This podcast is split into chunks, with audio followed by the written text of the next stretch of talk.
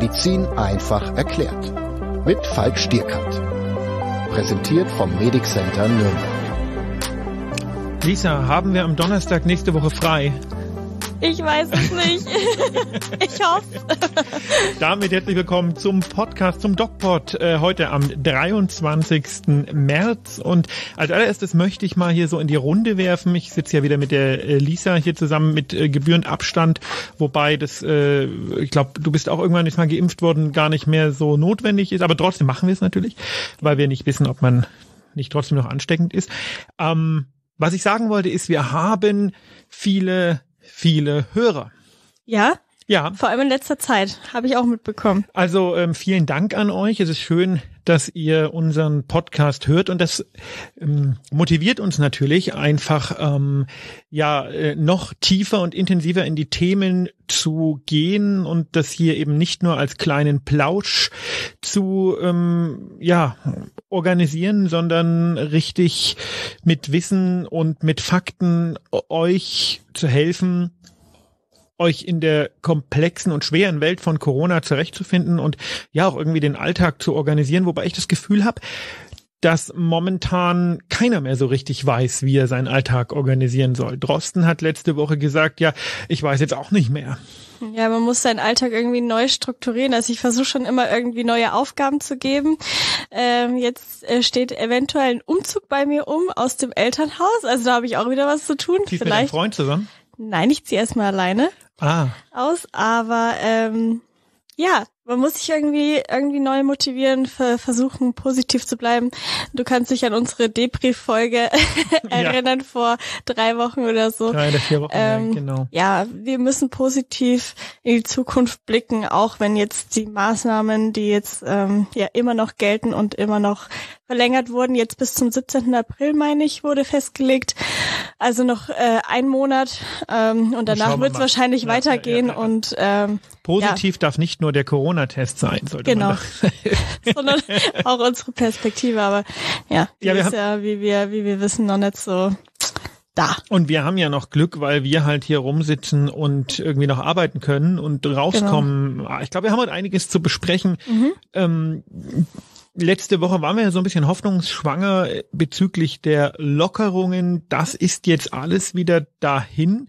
Heute hat vor ein paar Stunden Söder eine Pressekonferenz gegeben. Gestern war das Bund-Länder-Treffen der Regierungschefs und der, also der Ministerpräsidenten und der ähm, Bundeskanzlerin. Und es gab einige überraschende Erkenntnisse. Mhm. Und die werden Spaß. ja, es ist, es ist ja wieder alles zu. Also wir wissen es ja alle. Ähm, die Inzidenz ist in den meisten Bundesländern wieder über 100 gegangen. Äh, in Bayern schon lange. In Thüringen schaut es ganz schlimm aus. Da ist es schon über 200. Ja. Ähm, alle Geschäfte sind wieder zu, kein Click and Meet. Ähm, die einzigen, die wieder aufhaben, sind die Friseure. Na, ich glaube, ähm, diese Woche noch, oder? Ab nächste Woche ist dann. Ich weiß es gar nicht. Habe hab ich noch gar nichts dazu gehört. Ich hatte weißt mir, äh, na, ich hoffe, dass ich, ich hoffe, dass die heute noch aufhaben. Ich hatte, ich habe mir nämlich. Also sie haben noch auf, als ich hierher gelaufen Saturn bin. was bestellt, was ich gerne heute abholen möchte. Ah ja, nee, aber ähm, ach tatsächlich erst nächste Woche der ich, der. Ich äh, denke, dass das erst für nächste Woche gilt. Aber die Frage ist ja, wie soll das eigentlich alles überhaupt weitergehen? Denn ich mhm. habe das schon angedeutet, ähm, Herr Drosten, der ähm, Vater, Vir Virologie, Vater der Nation, hat auch irgendwie, man hat das Gefühl, so ein bisschen ja resigniert und ich finde auch, also wir, wir sind in so einer Situation, wo es mittlerweile ganz, ganz schwierig wird, die Leute mitzunehmen. Wir reden seit Anfang Januar davon, dass das jetzt mal irgendwie ein Ende haben muss.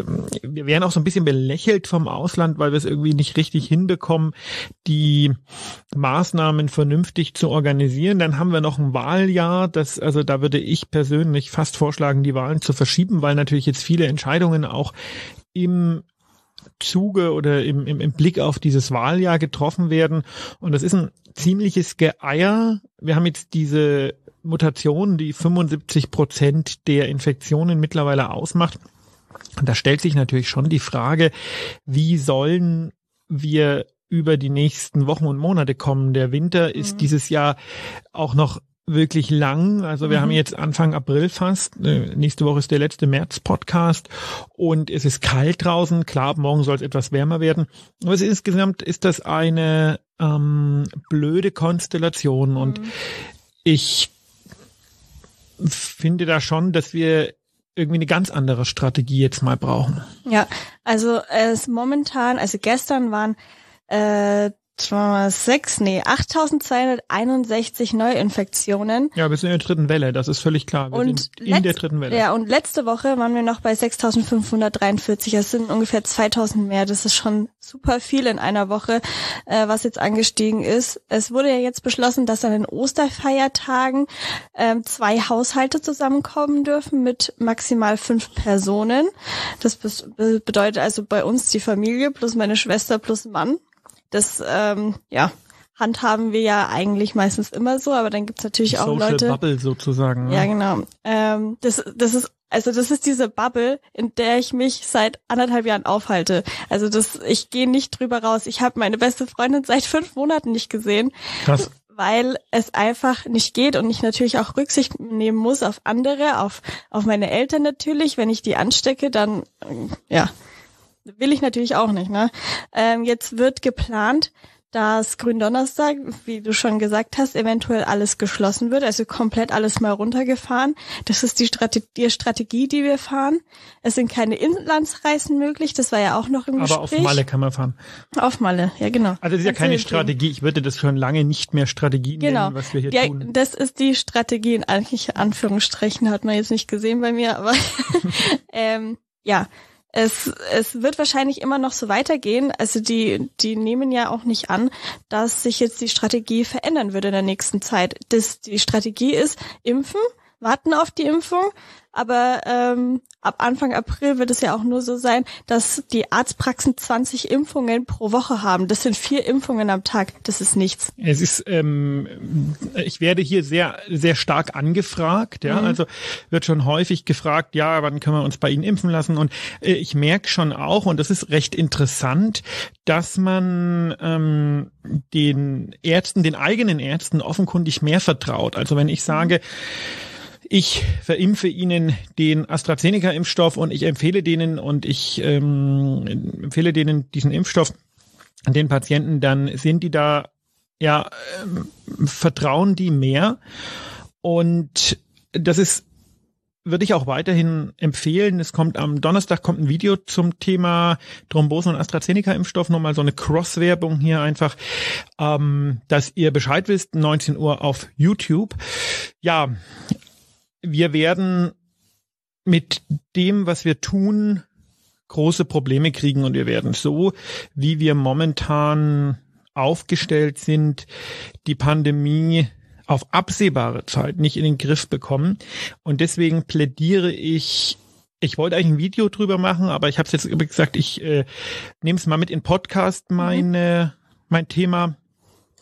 Ich plädiere für eine gänzlich andere Corona-Strategie. Okay. Jetzt mal ganz kurz noch zu den äh, zu der Impfstrategie, weil ja viele auch sagen, es würden sich viele nicht mehr mit AstraZeneca impfen lassen. Wie groß ist deine Anfrage, beziehungsweise wärst du ausgebucht, wenn das jetzt zum Beispiel nächste Absolut. Woche wäre? Du wärst Absolut. Ausgebucht. Wenn wir nächste Woche hier anfangen würden, ich äh, habe tatsächlich das Problem, dass ich nicht weiß, wie ich das organisieren soll. Und mhm. ich denke, dass wir, dass wir sind ja ein großes Praxisnetzwerk. Mhm. Ich denke, dass wir das irgendwie über Praxis, also überregional ähm, organisieren werden und müssen, weil die Patienten rennen einen schon die Bude ein und die älteren Menschen lassen sich von diesen von diesen Trollen im Internet da auch nicht so verrückt machen. Mhm. Hab das Gefühl, die sind sehr sehr vernünftig mhm. und ich wäre halt oft drauf angesprochen und ja, die vertrauen mir einfach. Und wenn ich sage, jawohl, ähm, das ist gut, dann machen die das, weil ich denen schon oft geholfen habe. Und das, was ich ihnen empfohlen habe, in der Regel ja auch funktioniert. Und das ist ja so eine, so eine self-fulfilling prophecy, weil die Leute, die mir nicht vertrauen, sind ja auch nicht meine Patienten. Mhm. Ja, die kommen einmal und denken sich so, was ein Depp, und dann gehen die wieder. Und deswegen, ähm, klar, also die, die vertrauen mir und bekommen dann, äh, sind dann auch dementsprechend interessiert. Und wenn ich sage, jawohl, ich empfehle die Impfung vollumfänglich, dann lassen die sich impfen. Und das ist ja auch der Punkt, warum ich sage, Hausärzte, niedergelassene Ärzte, Ärzte überhaupt, wir haben in dieser Pandemie wirklich eine Verantwortung. Und wir haben nicht nur eine Verantwortung in der Behandlung der Corona-Patienten, sondern gerade wir im ambulanten Bereich haben eine ganz intensive Verantwortung für die Aufklärung. Denn jeden Patienten, den wir überzeugen können, dass er sich impfen lässt. Mit jedem Patienten ist natürlich die Pandemie schneller vorbei mhm. und ja, so rettet man Leben. Also es ist ja ähm, passives oder vielleicht auch aktives Leben retten, was wir Absolut. da tun. Und ja. ich denke, das sollte jedem nochmal ganz bewusst sein und jeder sollte sich da ganz bewusst ähm, mit der Materie beschäftigen, mit den Themen beschäftigen, so dass ähm, ja sich möglichst viele impfen lassen. Mhm. Ich wollte das Thema eigentlich erst später ansprechen. Ich komme gleich zu deiner Corona-Strategie. ich wollte es eigentlich erst später ansprechen, aber ich habe gestern eine Reportage gesehen und ich habe schon häufiger gesehen, aber ich möchte es nochmal betonen. Ich habe da war ein Krankenhaus mit ganz vielen natürlich medizinisches Pflegepersonal oder Personal einfach nur, ähm, die todkranke Menschen also natürlich mit Corona infiziert behandelt haben. Und es war richtig schlimm. Es waren auch Leute in meinem Alter da, wo ich sagen muss, also die hatten keine Vorerkrankung oder irgendwas, die lagen da im Sterben. Genau, das ist in und der aktuellen Phase mit dem mit der Virusmutation, ja. nämlich das sollte sich jeder auch noch mal vor Augen führen. Mm, das Thema nur Alte und Vorerkrankte ist durch. Mhm, ähm, genau. Auch Jüngere und Kinder nicht in einem Maße, dass wir hier die äh, Schwerstkranken auf der Straße liegen sehen, aber nichtsdestotrotz ist die Zahl der mittelalten und auch jungen Menschen auf der Intensivstation mittlerweile deutlich höher als am mhm. Anfang. Ja, und die ähm, das Personal hat er eben auch gesagt, dass die an der Kapazität, Kapazität, Kapazitätsgrenze. Kapazitätsgrenze sind und in ein bis zwei Wochen voll sind. Und dann können die einfach keine Leute mehr aufnehmen. Und das ist jetzt nicht zum ersten Mal gewesen. Das ist ein Problem und das kann man nur mit der Impfung bekämpfen im Endeffekt. Außer du hast eine perfekte Corona-Strategie, die du uns jetzt präsentierst. Naja, die Frage ist doch ganz klar, was geht überhaupt noch? Und da muss man halt sagen, ähm, es geht nicht mehr viel, weil die Bevölkerung, und das ist der, der entscheidende Punkt, natürlich wäre es jetzt die beste Strategie zu sagen, wir machen alles zu für drei Wochen, schließen alles, machen überhaupt keine Kontakte mehr und ähm, sperren uns alle ein und dann ähm, sind die Zahlen ganz unten. Aber Kotz hat gesagt, also der österreichische Bundeskanzler, der hat gesagt, ich kann nur das machen, was die Bevölkerung mitmacht und ähm, äh, die Maßnahmen bringen, ohne dass sie irgendjemand umsetzt, bringen die nichts. Und ja, jetzt kann man sagen, das wird halt durch Polizisten kontrolliert und es wird's ja auch und so, aber nichtsdestotrotz ähm, hat ist die sind die Menschen einfach pandemiemüde und ähm, mhm. können nicht mehr wirtschaftlich und menschlich und wollen ihre Freunde sehen und wollen einfach wieder leben. So. Und jetzt ist die Frage, was mache ich denn jetzt? Ähm, man hätte das Problem letzten Sommer angehen können. Das hat man nicht gemacht. Letzten Sommer hat man die Augen zugemacht und hat gesagt, nee, eine zweite Welle wird nie kommen. Und alle die, die gesagt haben, ja, die wird aber kommen, das waren Schwarzseher und ähm, die waren ähm, ja dann kam die zweite Welle, dann hat man gesagt, na gut, im Frühjahr wird das alles wieder in Ordnung sein, dann kommen die Impfungen, spätestens im April können wir alle impfen, bis zum 22. September hat jeder ein Impfangebot und das ist der Weg aus der Pandemie. Jetzt merken wir, wie das die Experten vorausgesagt haben, die Zahlen gehen hoch und die werden noch höher gehen und noch höher gehen. Ähm, wir haben aber gleichzeitig das Problem, dass die Menschen wie ich das gerade gesagt habe, einfach keinen Bock mehr haben. Und ich brauche die Motivation der Menschen. Und die, die, Motivation der Menschen lässt sich nicht über ein, zwei oder drei Jahre so hochhalten. Dafür ähm, ist die Begegnung mit der Erkrankung im alltäglichen Leben einfach nicht, äh, nicht hoch genug. Also im alltäglichen Leben habe ich mit Corona, wenn ich nicht im medizinischen Bereich arbeite, eigentlich nichts zu tun. Ich mhm. sehe das im Fernsehen immer ein bisschen, aber ich sehe nicht die Leute, die wirklich schwer erkrankt sind, weil es glücklicherweise dafür trotzdem noch zu wenig sind. Also muss man ganz umdenken und müsste zumindest mal diskutieren, Folgendes zu tun. Ich würde drei Dinge machen. Mhm. Ich würde Punkt eins also vier Dinge. Ich würde Punkt eins diese Wahl verschieben. Diese Wahl ist für uns ähm, gefährlich, weil die Leute die, die Politik vor der Wahl, im Jahr vor der Wahl, das lässt sich auch sozialwissenschaftlich äh, nachweisen, wird mit Blick auf die Wahl gemacht. Ganz einfach. So, also das würde ich erstmal verschieben. Punkt zwei, ich würde alles aufmachen. Ganz kompromisslos alles aufmachen mit Hygienekonzepten und würde sagen, so wie das ja viele schon immer verlangen, die Verantwortung geht auf die Menschen über.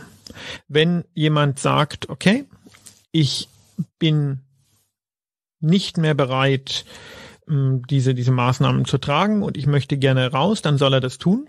Und dann weiß ich auch als Freund oder als Bekannter, der macht das. Und wenn ich jemanden nicht kenne, weiß ich eben nicht, wie er sich verhält. Das heißt, ähm, wenn ich Abstand haben möchte von anderen, dann mache ich das. Die Verantwortung geht auf die Menschen über. Ähm, Punkt drei, ich brauche ein Impfkonzept ohne Priorisierung. Ich muss einfach das verimpfen, was ähm, was wir haben. Wir haben ja momentan die Situation, dass ähm, diese Priorisierung dieses völlig bekloppten, dieser völlig bekloppten Empfehlung von diesem Ethikrat, den ich ja so wirklich kritisiere, mhm. oberstes Credo ist und heilig ist und im Grunde genommen die Impfdosen weggeschmissen werden, wenn gerade mal kein 80-Jähriger da ist, dann werden die lieber weggeschmissen, als irgendjemanden auf der Straße zu verimpfen, wie in Israel, wo das einfach mal in den, in den Bars verimpft wird, wo oder in England, wo die bei 50 Prozent sind und wir sind irgendwie bei einem Kleckerbetrag einstellig im Prozentbereich, weil wir einen Ethikrat haben, der völlig an der Realität der Menschen vorbeiarbeitet und der von von dem, was passiert, keine Ahnung hat. Und ich hab, bin auch von meinem Freund Lars kritisiert worden, dass ich gesagt habe, übrigens schönen Gruß an Lars, der hört den Podcast immer auf dem Weg zur Arbeit. Ich bin also kritisiert worden, weil ich gesagt habe, das ist das schlimmste Laiengremium, äh, was wir haben. Da hat er gesagt, Mensch, das ist aber kein Laiengremium, sondern das sind ja alles Professoren, die sind äh, tausendmal höher dotiert als du. Das mag alles sein und es ist schlimm, schlimm, sehr schlimm, dass diese Professoren solche unglaublich dämlichen Empfehlungen aussprechen. Fertig aufgeregt über den Ethikrat. Ich würde also das über Bord werfen, würde sagen, Freunde, okay, ihr habt halt irgendwie einfach äh, was völlig Falsches gesagt und einfach verimpfen an die Leute, die kommen an die mhm. Arztpraxen geben, von mir aus auch diese auch völlig bekloppten Impfzentren, die sich überhaupt nicht gelohnt haben, mm, weil man gedacht hat, man muss einen ganz, ganz großen Impf Ansturm bewältigen können. Die Impfzentren sind ständig leer. Also das war auch eine Fehlplanung, wie sie im Buche steht. Das würde ich man kann die noch offen lassen, man kann sie auch schließen, die braucht eigentlich keiner, sondern man muss es organisatorisch an die Hausärzte geben und sagen, impft, impft, impft. Mhm. Macht alles, was ihr könnt, impft die, Leute durch. Im ärztlichen Bereitschaftsdienst, jeden im ärztlichen Bereitschaftsdienst ähm, Impfstoff mitgeben und bei jedem Patienten, zu dem die Leute fahren, impfen. Wollen Sie auch eine Impfung haben? Ja, zack, impfen. Also einfach unbürokratisch jeden, den man impfen kann, durchimpfen. Und die vierte Maßnahme ist das Vorhalten von Lazaretten. Wir brauchen ähm, die, die meisten Menschen, die jetzt in einer dritten Welle unter der Prämisse, die ich vorschlage, krank werden, werden gesunde junge Menschen sein und die werden auch schwer krank, aber die werden in der Regel nicht extrem schwer krank. Das heißt, die werden sauerstoffpflichtig, wenn sie schwer krank werden. Mhm. Jede Stadt, jeder Kreis sollte für die Zeit, wo die Pandemie noch andauert, also wo wir noch nicht durchgeimpft sind, Lazarette vorhalten. Ähm, das kann man zum Beispiel in den Räumlichkeiten der Impfzentren machen, auch völlig unbürokratisch, wo man sagt, okay, wie das in China gemacht wurde, ein Bett nebeneinander, also ein Bett neben dem anderen stehend und die Leute, die schwer erkranken, das wird ärztlich ähm, beobachtet, aber ich habe so eine Corona-Station, ähm, ich war Stationsarzt einer Corona-Station und ich weiß, das ist medizinisch ist das kein großes Ding. Mm, das heißt, du kannst ein Bett neben das andere stellen und wenn die Leute sauerstoffpflichtig sind, dann gehen die dahin, dann brauchst du da natürlich Personal, insbesondere Pflegepersonal. Ärztlich ist das gar nicht so unendlich anspruchsvoll. Und ähm, du musst halt gucken, die Leute, die wirklich dann in Richtung Intensivpflichtigkeit gehen, also mehr als Sauerstoff brauchen, die musst du in die Intensivstationen verlegen. Aber alle anderen, die nur Sauerstoff brauchen, die werden in diesen Lazaretten behandelt. Mhm. Und dann habe ich ein System, was funktioniert. Ich habe die Verantwortung, im äh, in, im Verantwortungsbereich des Einzelnen, wenn ich als Einzelner sage, ja, aber ich bin bereit, dieses Risiko einzugehen oder aber ich bin schon geimpft, dann kann ich das machen, dann kann ich rausgehen. Hm, ich weiß, wenn ich sauerstoffpflichtig wäre, komme ich in irgendein so bescheuertes Lazarett, wo, wo ein Bett neben anderen steht, ich null Privatsphäre habe und mir das Klo irgendwie mit fünf anderen teilen muss. Das ist, äh, oder 50, das ist nervig und das will ich nicht. All das kalkuliere ich in meine Entscheidung, um Grundrechte auszuüben mit ein. Und auf diese und, und die Impfung. Mhm. Ja, die Impfung muss geboostert werden.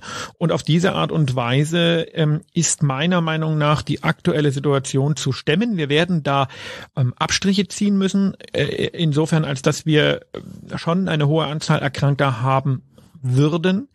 Aber es wäre eine Perspektive da und jeder könnte es für sich selber entscheiden. Und man müsste halt sozial auch sagen, man muss die Leute absichern, die das eben nicht wollen. Das heißt, ähm, da muss es irgendwelche sozialen, äh, finanziellen, monetären Gegenleistungen geben, wie auch immer man das organisiert. Jeder Tag Lockdown ist tausendmal teurer als das, was ich gerade vorschlage. Mhm. Und dann geht man das durch und dann hat man die Pandemie klug und vorsichtig ähm, im Griff. Man hat sie damit nicht beendet, aber man hat sie im Griff. Also das mit den ähm, mit den Läden öffnen und so weiter sehe ich schon auch so. Meinst du aber nicht, dass wenn man alles aufmacht, die Zahlen dann nach oben schießen? Ja, Weil es viele Leute gibt, die sich halt einfach nicht dran halten und denen es egal ist. Ja, und? Wie ja und. Ja, natürlich. Aber hohe Zahlen bedeutet ja auch Krankenhausüberlassung und Deswegen so weiter. Deswegen hatte ich die, die Lazarette vorgeschlagen. Ein Lazarett ist im Grunde genommen ein Feldkrankenhaus. Ähm, ein, ein Feldkrankenhaus für Corona-Kranke. Damit mhm. nehme ich das Gesundheitssystem raus, mhm. weil das Gesundheitssystem wird nicht so sehr verstopft von den Schwerstkranken, sondern von den Mittelschwerkranken, die Sauerstoff brauchen. Das mhm. werden viele. Und die behandle ich da. Die kriegen drei, vier Tage Sauerstoff, dann gehen die wieder nach Hause. Okay. Aber so ein Lazarett ist ja schon ziemlich makaber, sage ich Wieso jetzt mal. Wieso ist das makaber? Ich weiß auch nicht. Stelle ich mir zumindest so vor. Wenn du sagst, es ist so in China, hast du gesagt, ne? Ja, aber makaber ist es auch, äh, ein Land ein, ein Jahr lang komplett zum Stillstand zu bringen. Ja, das, das ist auch makaber.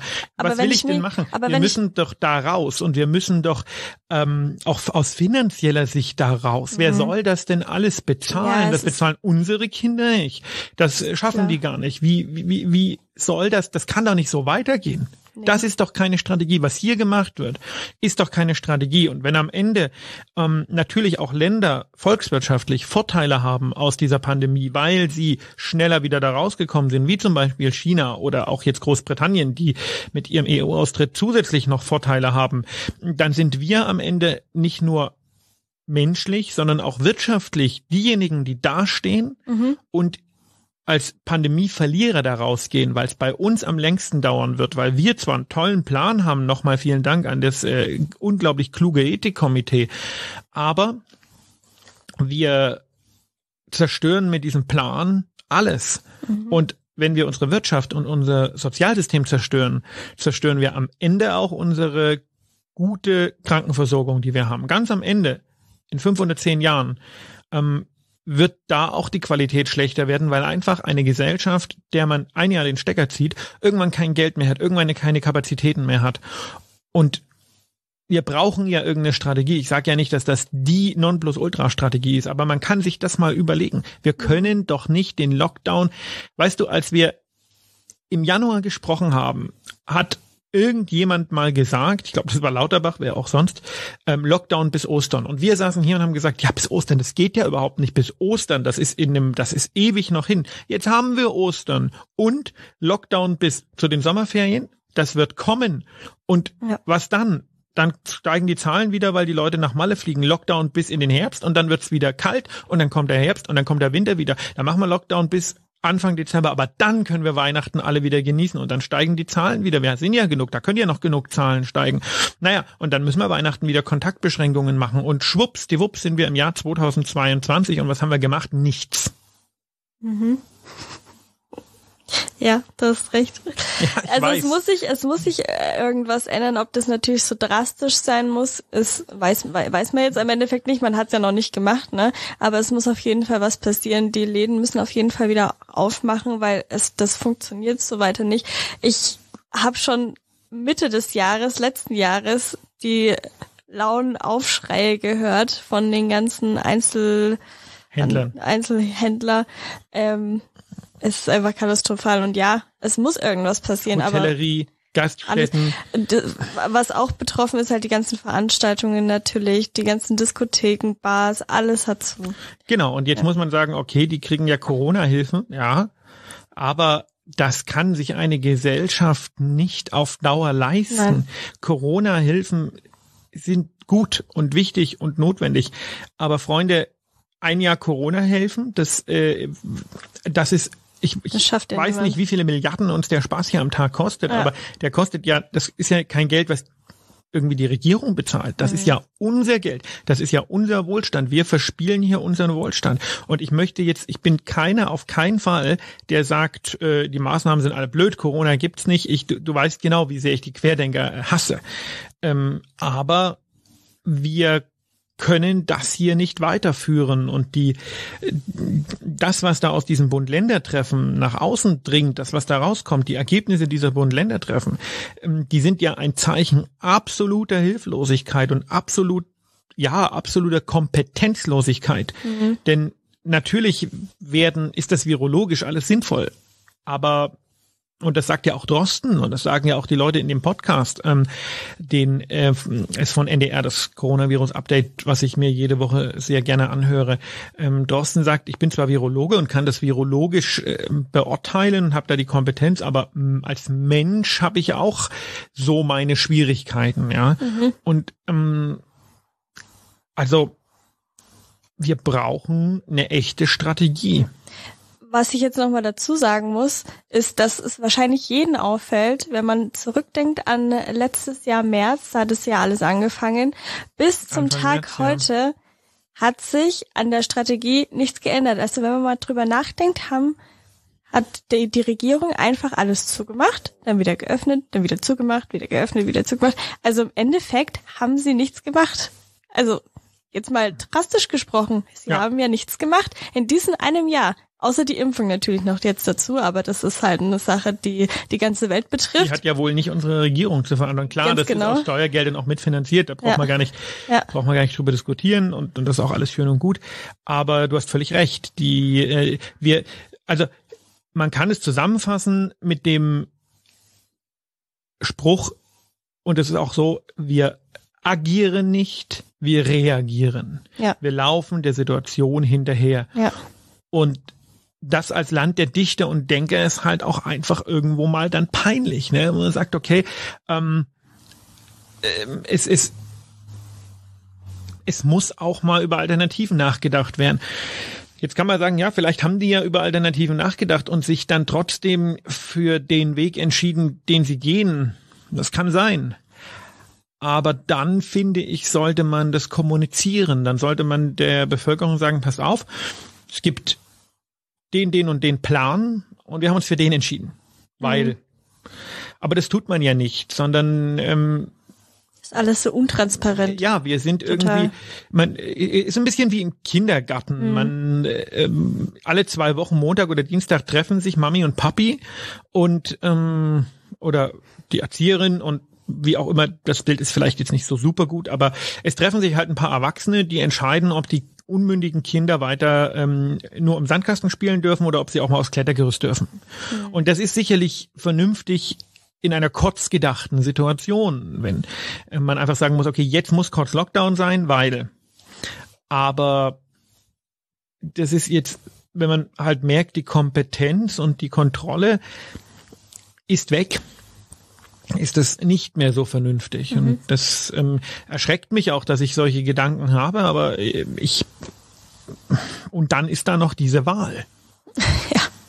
Ähm, ich wollte dich mal kurz fragen, weil du gerade gesagt hast auch, ähm, dass du AstraZeneca am Donnerstag besprichst in deinem ja. Video.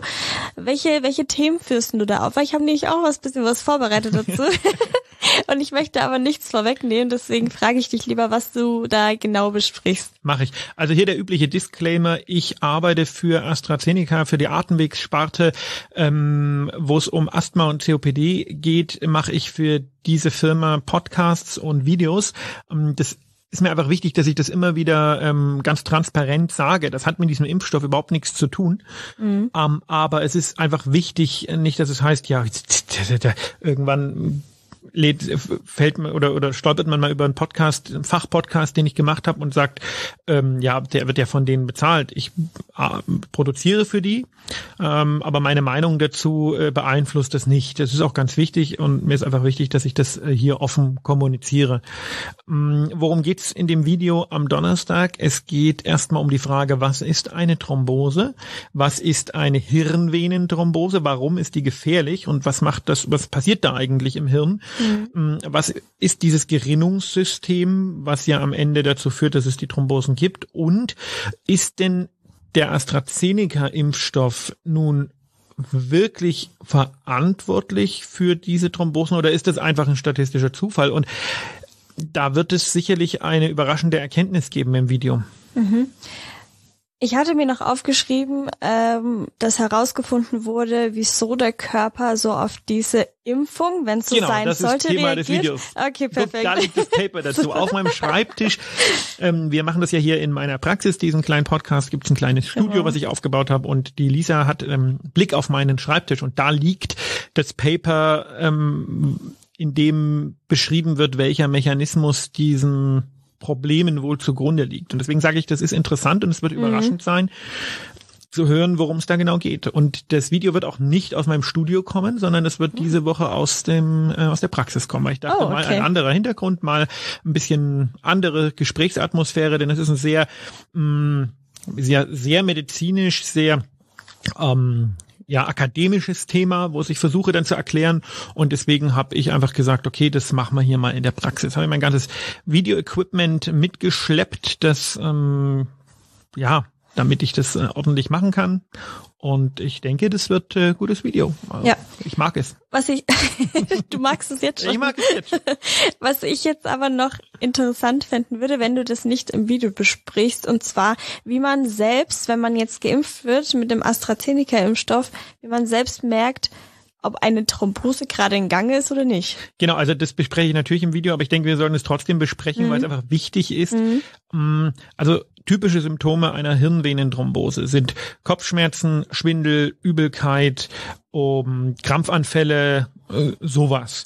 Typische Symptome einer ganz normalen Impfreaktion sind Kopfschmerzen, Übelkeit, Schwindel. Du merkst, es überlappt sich und das Ja. ist ein Problem, weil natürlich die Menschen in den Notaufnahmen nach der Impfung Schlange stehen und sagen, ich glaube, ich habe eine Hirnvenenthrombose.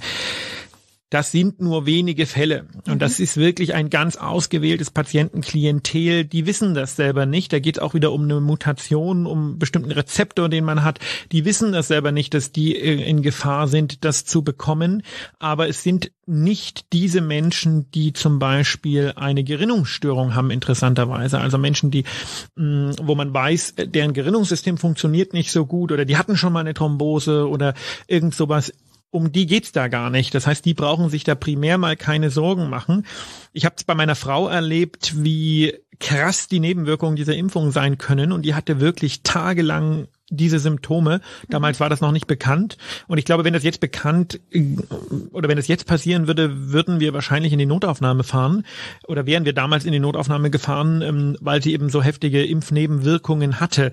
Ähm, Man sagt, wenn diese Symptome länger als drei Tage auftreten und natürlich, wenn so krasse neurologische Symptome auftreten, wie eben Krampfanfälle oder auch so eine, so eine, wir, wir sagen Vigilanzminderung, dass man also gar nicht mehr so richtig da ist, ja, wie besoffen, so, so nicht mehr so richtig ansprechbar, aber auch noch nicht ohnmächtig. Ich meine, wenn jemand ohnmächtig ist, muss man ohnehin in die Klinik, aber Das wäre gut, ja. ähm, ja, so, so ein bisschen komisch, so wie, wie nicht so richtig bei sich. Da sollte man dann schon, ähm, da sollte man dann schon in die Klinik fahren und es gibt äh, nämlich eine wenn man das früh genug merkt, auch eine Therapie dagegen. Also man kann da Antikörper spritzen, hochdosiert und dann muss das wohl wahrscheinlich ähm, aufzuhalten sein, diese Kaskade, die da in Gang gesetzt wird. Wie gesagt, das heißt aber nicht, dass jeder mit einer ein bisschen Impfnebenwirkung oder ein bisschen Kopfschmerzen dann in die Notaufnahme gehen sollte.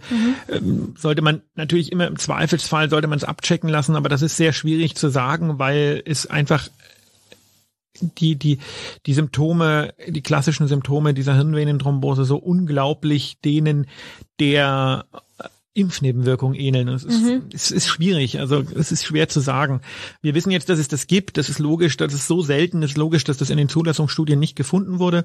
Und was mir auch nochmal ganz wichtig ist, hier einfach zu sagen, es handelt sich um den AstraZeneca-Impfstoff. Das ist ein Vektorimpfstoff. Das ist nicht der mRNA-Impfstoff. Diese Argumentation, die man dann natürlich oder der man dann anheimfallen kann, wo man sagt, okay, das ist ja jetzt also der Genimpfstoff, ja, mhm. der das macht und das ist alles ganz furchtbar, die ist ungültig, weil das nicht so ist mhm. weil ähm, Vektorimpfstoff heißt, man hat also diese Erbinformationen ähm, des Spike-Proteins in einen Vektor reingepackt, also in einen Virusvektor, in ein Adenovirus und ähm, das exprimiert dann das Spike-Protein und macht Antikörper, also das produziert das Spike-Protein, ist aber ansonsten ungefährlich. Und es ist auch so, das Virus ist ungefährlich, aber ähm, es kann halt zu dieser ähm, im Video beschriebenen Autoimmunreaktion kommen. Und das ist dann gefährlich. Das hat aber mit dem, mit dem mRNA-Impfstoff und dem Genimpfstoff, wie er genannt wird, nichts zu tun. Okay, also zusammengefasst, wenn du Symptome hast über drei Tage, die ziemlich extrem sind, wenn du Krampfanfälle hast in diese Richtung und ein bisschen neurologische Schwierigkeiten, dann auf jeden Fall ja, in genau. die Notaufnahme. Bei anderen Kopfschmerzen, wie man es so kennt von der Impfung, kann man beruhigt sein und da ist wahrscheinlich, höchstwahrscheinlich nichts. Genau. Okay, und es ist klar. einfach extrem selten. Mhm. Und ähm, es ist ja jetzt bekannt, welcher Mechanismus da dahinter steckt. Und nichtsdestotrotz empfiehlt die Weltgesundheitsorganisation, die EMA und auch das Paul-Ehrlich-Institut, die Impfung durchzuführen, weil die Vorteile eben einfach die potenziellen Nachteile um Längen überwiegen. Genau. Das waren meine Fragen. Das waren Alles Fragen. weitere wird am Donnerstag besprochen. Wir den und, Podcast ähm, Lisa fragt nennen. ich freue mich schon auf Donnerstag. Ich bin echt gespannt, weil Ja. da werden alle meine Fragen hier auf mein Zettelchen beantwortet. Ja. Falls noch irgendwas offen ist, stelle ich die nächste Woche Dienstag. Ja, Und ich würde sagen, noch eine schöne Woche und bis Dienstag. genau. Wir wünschen euch eine schöne Woche, freuen uns, äh, euch nächste Woche wieder zu hören. Bleibt gesund, geht achtsam mit euch um und bis dann. Tschüss. Tschüss.